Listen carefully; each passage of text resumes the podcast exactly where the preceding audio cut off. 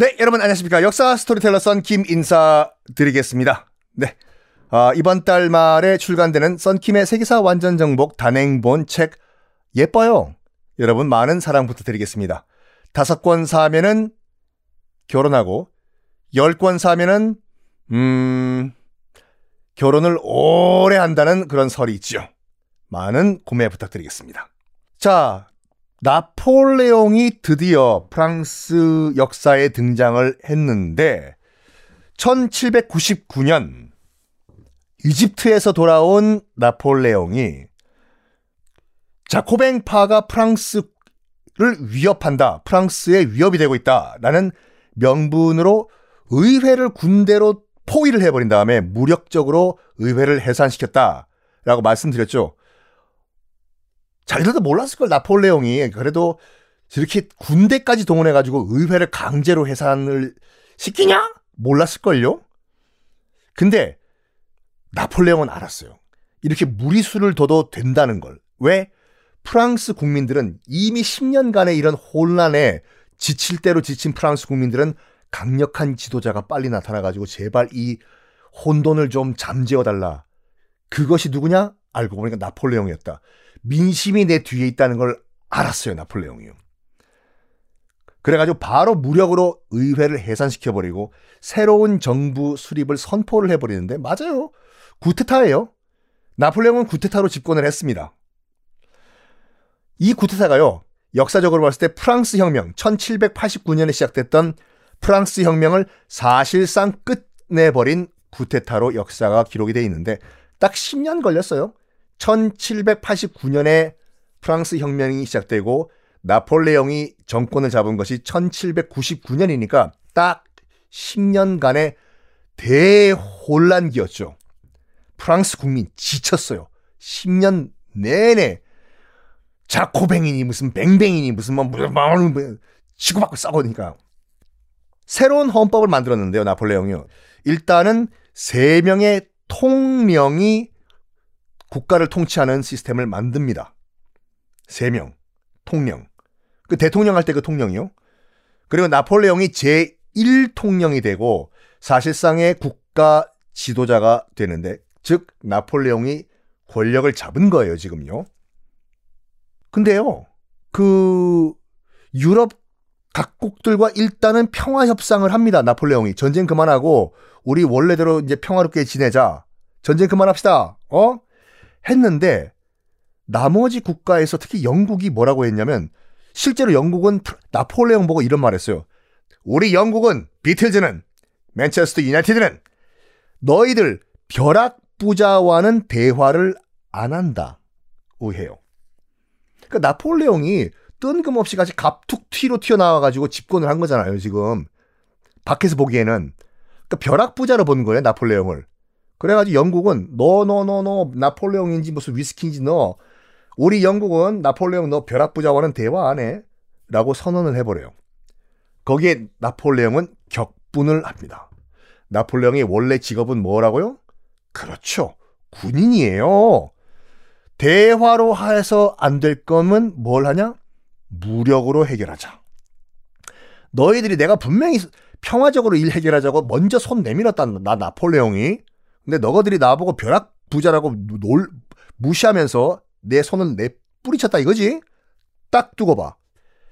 해서 집권을 한 1799년 바로 다음에는 몇 년도? 그렇죠. 1800. 아, 1800년도죠. 아, 안타깝습니다. 우리 정조 대왕께서 억울하게 돌아가신 가장 갑자기 급사해서 조선이 실질적으로 망한 그 해예요. 한국사 시간에 말씀드리겠습니다. 정조대왕이 수원 화성 다 완성시켜 놓고 이제 좀 잘해볼까 했는데 갑자기 돌아가신 그해 1800년 1800년도에 지구 반대편 프랑스에서는 나폴레옹이 집권을 해가지고 뭘 했냐면 눈 덮인 알프스를 넘어서 이탈리아로 진군해서 이탈리아 박살내고 오스트리아 박살내고 유럽 각국은 멘붕에 빠져버려요. 뭐? 알프스 산을 넘어와? 알프스 산을 열레이후 산 덮인 알프스를 산 덮인이 한다. 그런 실수를 할 때도 있죠. 눈 덮인 알프스 산 넘어와가지고 산 덮일 수도 있어요, 여러분. 뭐 하지 말란 법이 어딨어? 눈 덮인 알프스 산을 넘어와가지고 뭐 이탈리아를 정복하고 어 그다음 오스트리아를 박살내? 야 인간도 아니다. 어 그 그걸 보고 영국도요 바로 아유 아 죄송합니다 나폴레옹님 아 우리가 그때 말 실수를 했네 우리 협상합시다 라고서 바로 나폴레옹과 평화 협상을 진행을 합니다. 일단은 유럽 각국들과 이제 평화 협상이 진행되죠. 아, 그리고 또 재정적으로 프랑스가 또 안정이 돼요. 나폴레옹, 와, 영웅이에요, 영웅. 일단 외교, 우리 파워, 내가 한번 한다면 너희들 다 박살낸다. 라는, 내가 뭐 출신이라고? 난 군인 출신이야. 어? 박살내서 외교적으로 안정시켰죠. 국내 문제 다 정리됐죠. 나폴레옹 인기 짱이 돼요.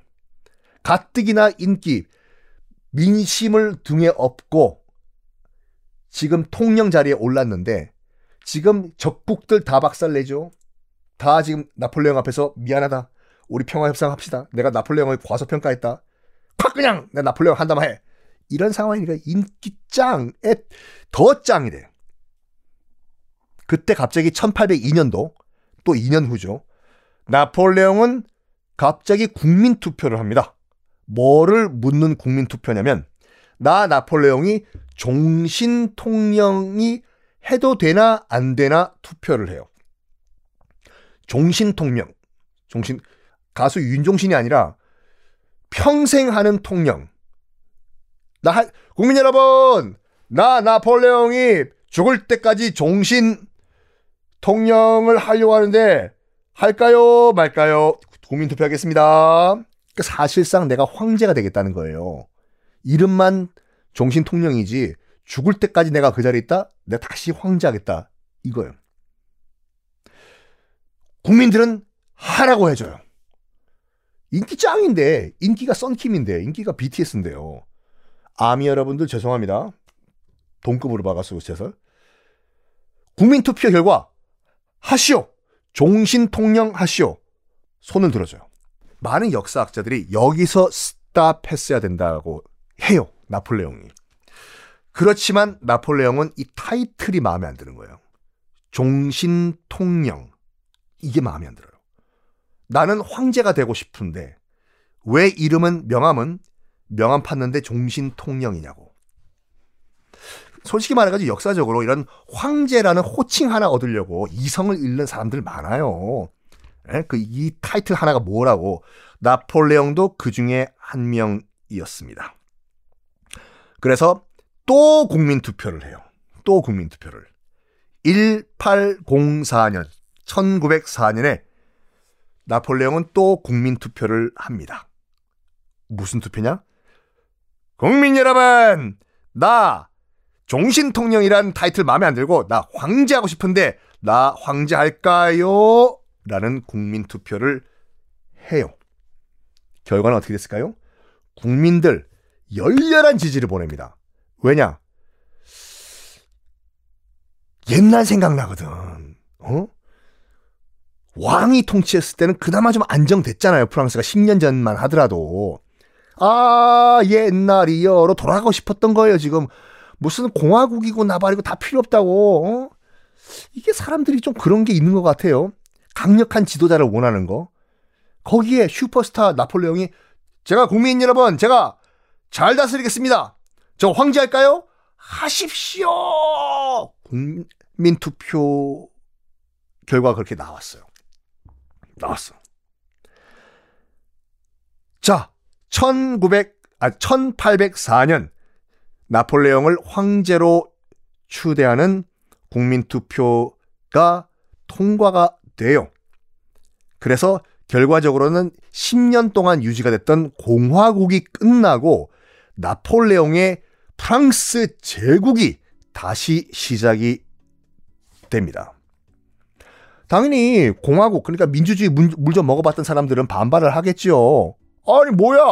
우리가 지금 정말 피를 흘려가지고 공화국 만들어놨더니 뭐뭐뭐 뭐 뭐 뭐 뭐 뭐 뭐 뭐 뭐 또 황제 아이고 반발을 했지만 깨갱깽깽이에요. 왜? 대부분의 프랑스 국민들은 압도적으로 황제를 원했습니다.